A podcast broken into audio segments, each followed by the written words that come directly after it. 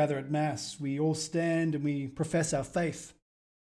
Now, this is something which we do every single Sunday, which means that I assume that most Catholics stand there and just go into autopilot. You know, we, we don't necessarily think about what we're professing. We definitely don't think about the implications of what we're professing. But really, the whole point of why we profess our faith is that we're meant to almost be going through a bit of a checklist and thinking through have my actions actually been in line with what I'm saying here?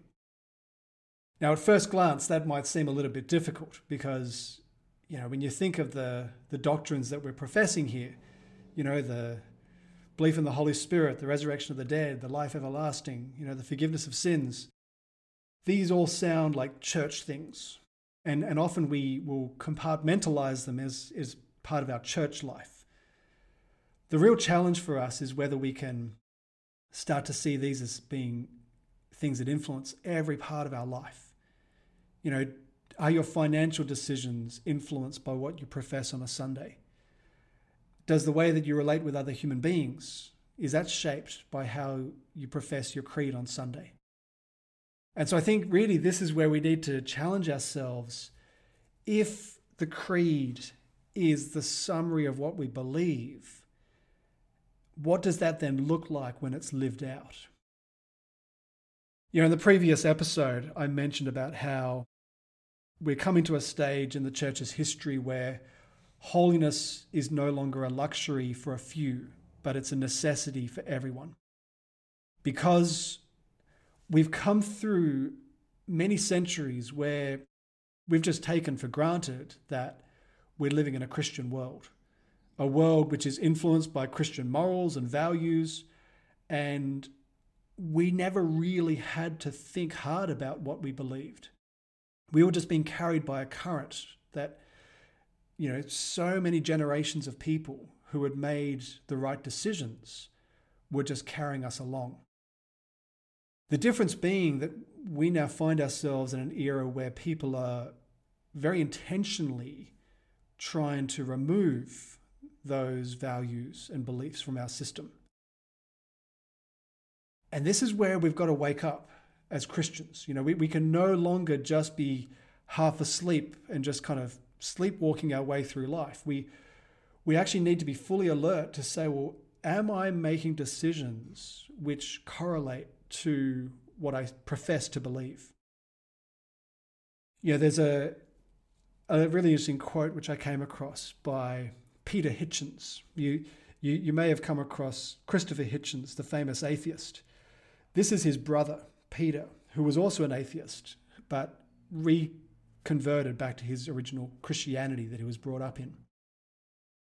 He makes the comment about our modern culture where he says, Our ancient culture was a forest that took a thousand years to grow and less than half a century to cut down.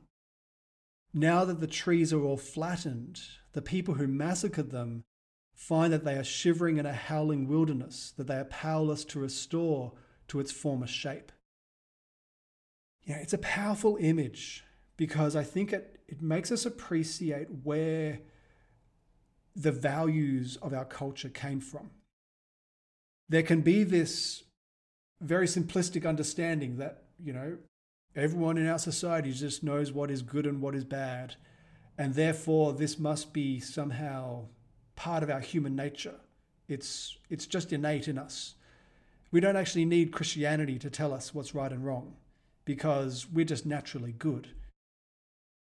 This quote by Peter Hitchens really tries to highlight the fact that the place that we currently are in our, in our history and, and the values that we take for granted were the result of so many generations of Christians fighting for what they believed was important. You know, the values that we hold now in terms of the dignity of life and the role that women should have in society and, you know, the fact that we don't agree with slavery. You don't have to go very far back in history to realize that these were not that common. You know, if you, if you go back a thousand years, and you realize that the world looked like a very different place to what it is now. the culture that we live in was like a forest that took a thousand years to grow. It was a thousand years of Christians trying to live the gospel, trying to work out how the creed, the, the profession of faith, how that influenced every decision that they made until that just became the culture around us. If you go back even further to the time of the early church, you start to see a different time where you had Christianity starting to become dominant in our society, but already people were taking it for granted. There's a beautiful quote again from uh, St. John Chrysostom, where he puts out to his congregation and he basically says, Do you know why the pagans refuse to believe us? Because they expect us to prove the truth of our teaching by deeds and not by words. And when they see us building fine houses and buying baths and gardens and lands, they do not believe that we really regard our time on earth as simply a preparation for eternal life. Thus do we betray the mission that Christ has entrusted to us. We are no longer the salt of the earth, and we shall be punished for having lost our savour.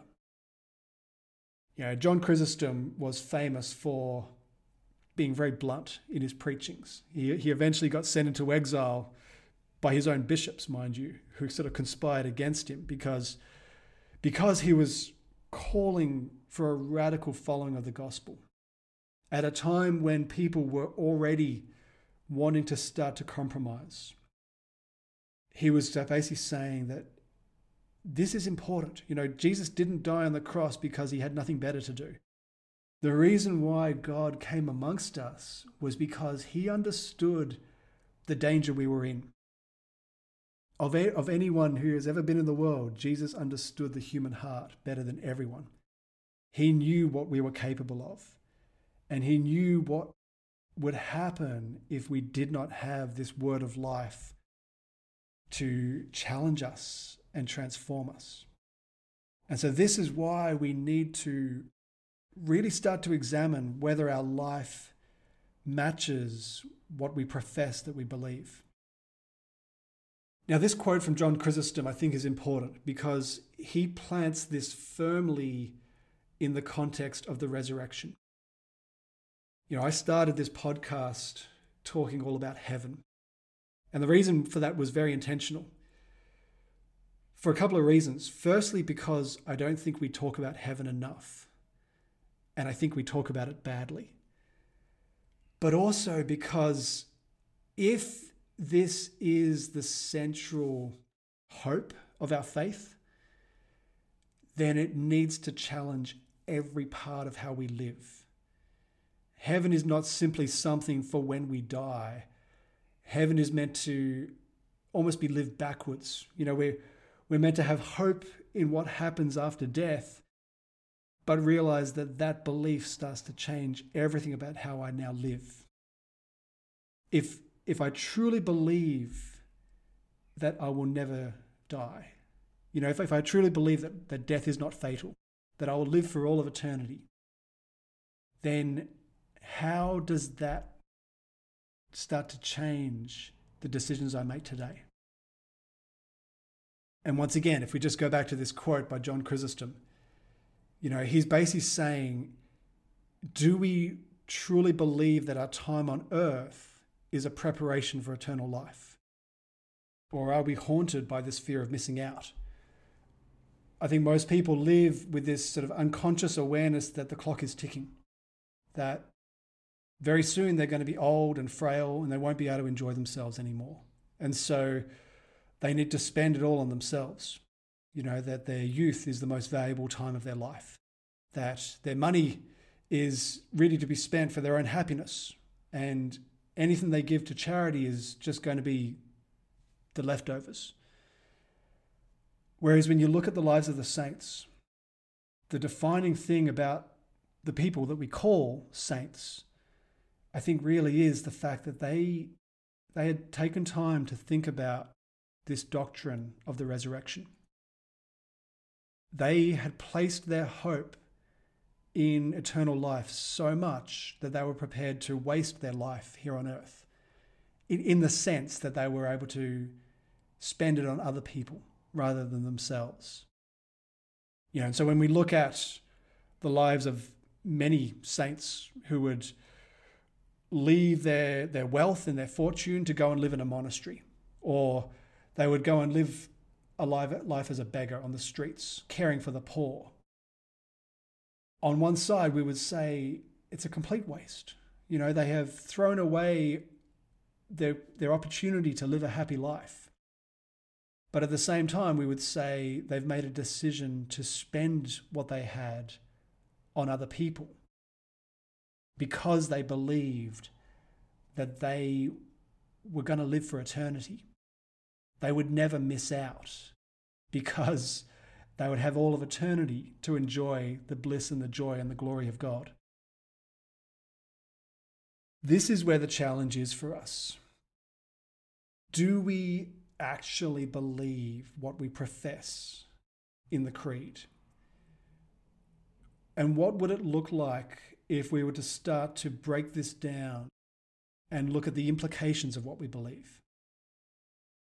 And to recognize this on both sides that when I actually live my life in the hope of eternity, I'm professing my faith when I care for the dignity of another human being, when I realize that my money is not necessarily all my own, you know, but I should be caring for the poor. By my actions, I am proclaiming to the world the creed. I'm professing my faith. But also to recognize the flip side of this, which is kind of at the heart of this quote by John Chrysostom. It's that when I do the opposite, I'm actually professing a different faith. When I start to live for myself, when I start to live as though this is the only life I'm ever going to have, I'm actually professing a very different creed, a creed of secularism, a creed of atheism, potentially. You know, when I do make decisions in terms of business or money or finance, which negatively affect other people, or when I turn a blind eye to the fact that the dignity of a human being is being trampled on, what faith am I professing then? You know, what is the creed that I'm basically embodying in my life? I think this question really is, is at the heart of discipleship. You know, I think we need to really start to look at the implications of our actions.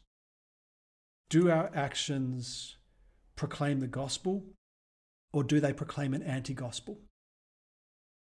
We need to look at this in our life in the world, but also in, uh, in our life in the church, because the church is very guilty of professing with our lips the gospel of Jesus Christ, but then in the way that we work with people, professing a very different gospel which doesn't necessarily proclaim respect for human beings. This profession of faith needs to go beyond just words and into actions at that point, we can actually allow the Word of God to become flesh in us. That's the point where Jesus becomes real to our world.